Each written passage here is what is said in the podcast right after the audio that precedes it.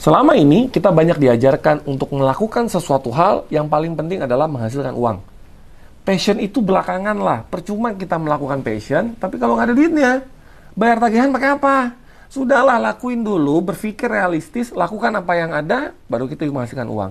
Well, itu nggak salah, tapi alangkah lebih baik dan alangkah lebih menyenangkan dan lebih mudah ketika Anda menghasilkan uang dengan cara melakukan apapun yang Anda suka. Ketika Anda sukanya menggambar, hasilkan uang dari gambar.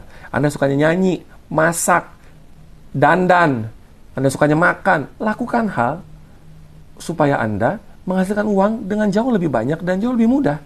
Karena sebenarnya sangat mungkin, sangat bisa, dan sangat mudah Anda menghasilkan uang dengan melakukan apapun yang Anda suka. Yang paling penting adalah Anda tahu bagaimana cara menghasilkan uang dengan tetap melakukan passion Anda.